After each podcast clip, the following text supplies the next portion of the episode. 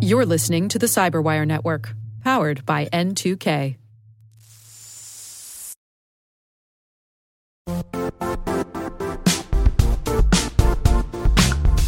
The IT world used to be simpler. You only had to secure and manage environments that you controlled.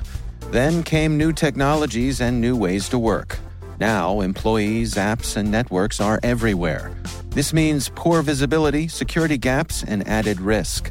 That's why Cloudflare created the first ever connectivity cloud.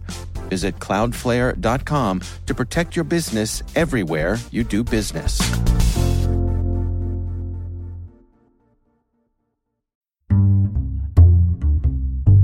Hello, my name is Chris Hadnagy. I am the CEO and Chief Human Hacker at Social Engineer and CEO at the Innocent Lives Foundation.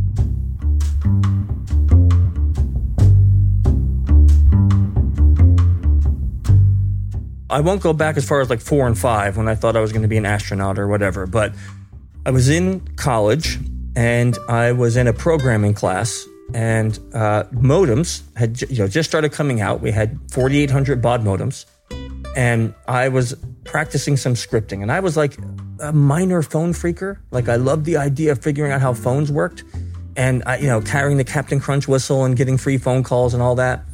And I had figured out how to create the same tones using a computer that you could with a whistle. So I wrote a script that dialed a number. It then um, played that tone that told the number to shut itself off for about 90 seconds. And it then dialed another number, hung up and dialed another number. And then I threaded it. So I was doing like 16 numbers on one modem. Then I connected two modems using here, kids, an LPT1 cable. And I connected two modems so I could do 32 calls at once. And I ran this and I ran it for about 15 minutes. I wasn't trying to be destructive. I shut down uh, 75% of Sarasota County's phone system for a day. Everything went dark the police came to the college and they went, uh, Who did this? And I went, Oh, that, that was me. And they're like, Don't do that again, son. That was bad. And the dean went, Okay, we're embarrassed. You're out. And kicked me out. And I went, This is what I want to do with my life. I'm like, This was amazing. I want to learn how that happened. I want to know how that worked. I want to know everything about that. And that kind of started the fire in me that I wanted to understand infosec and technology, all that different kind of stuff.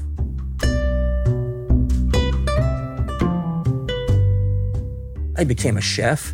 I owned a window cleaning company. I was a car detailer. I then went to go be an IT person at a manufacturing company. And while I was there, I talked them into letting me become a negotiator for stainless steel in India and China. And I traveled the globe negotiating prices on stainless steel. And then I got bored with that. And that's when I'm like, I got to go do other stuff. And that's when I entered the realm of learning offensive security.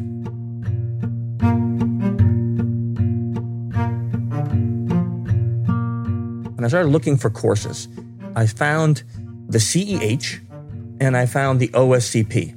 So the Certified Ethical Hacker and the OSCP. And I kept looking at both, and both had reviews. But, and this is a crazy way to make this decision, the OSCP was cheaper. And I said, I had that much money. So I'm going to go do this. So I went and I bought the OSCP and I fell in love. Oh my gosh, the OffSec course was like a new type of education, something I never experienced.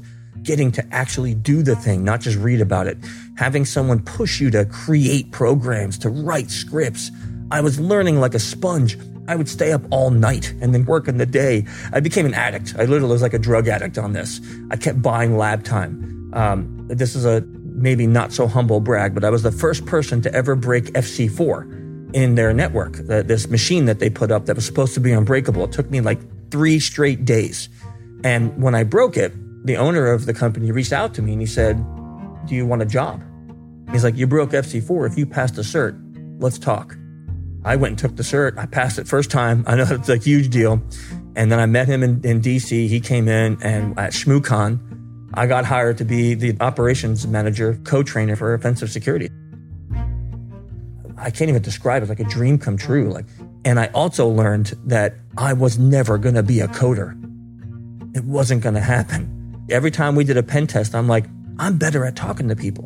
I'm better at sending a phishing email. I'm better at picking up the phone. That's what I need to do. And he goes, Why don't you write a framework for social engineering? It took me about nine months I wrote the framework, I put it on social-engineer.org, and overnight I couldn't believe the amount of people that were on it. I get a call from Kevin Mitnick's publisher, and they say, Hey, no one has ever written about social engineering like this. Will you write a book? And I'm like, No, I'm not an author. Like, I, am not interested. And I hung up. So I call her back and I'm like, Hey, I, I changed my mind. I'll take the book. She's like, Great. So I wrote my very first book, Social Engineering, The Art of Human Hacking. Do not read it. It's horrific. But that was a labor of love. 10 months later, that book came out and it changed my whole life.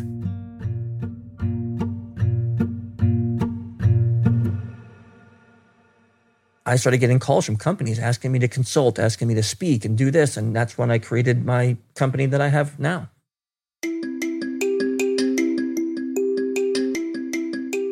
When I started out, I would describe myself pretty much as a jerk.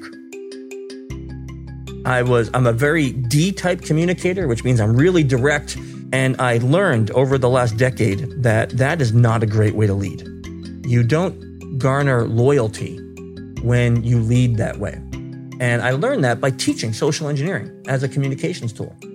Uh, but I would say now that my leadership style is more something based very much on empathy and where I really do care about the people that are under me to the point that sometimes I make even bad decisions for business because I care about them.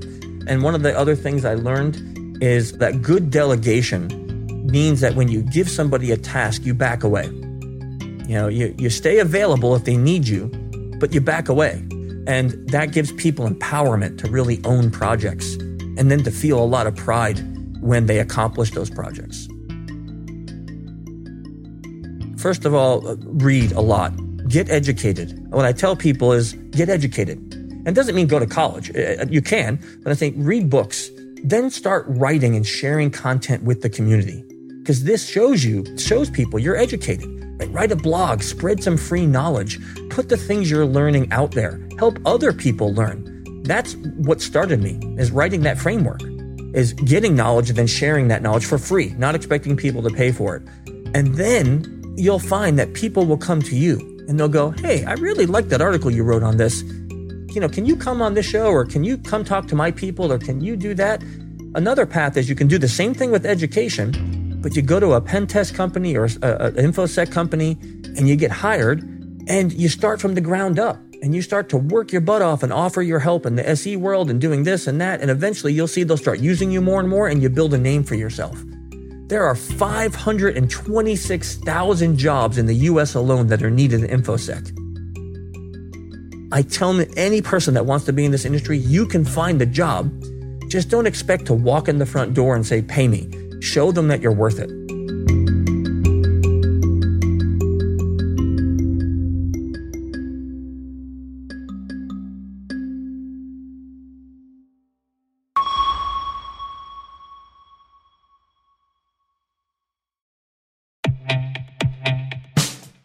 And now, a message from Cyberbit. Mastering cybersecurity is like mastering a sport. You build muscle memory through rigorous practice, then you train as a team to foster cohesion while operating under pressure. Like athletes, cybersecurity professionals thrive on hands on simulation. But traditional courses, certifications, and open source labs won't build you a winning team. You need Cyberbit. Cyberbit offers a hyper realistic simulation environment for your SOC, IR, and C suite to refine your skills all using the market leading SIEMs, EDRs, firewalls, and WAFs they use every day. Cyberbit is offering Cyberwire listeners a free live fire exercise. Sign up your team now at cyberbit.com slash cyberwire.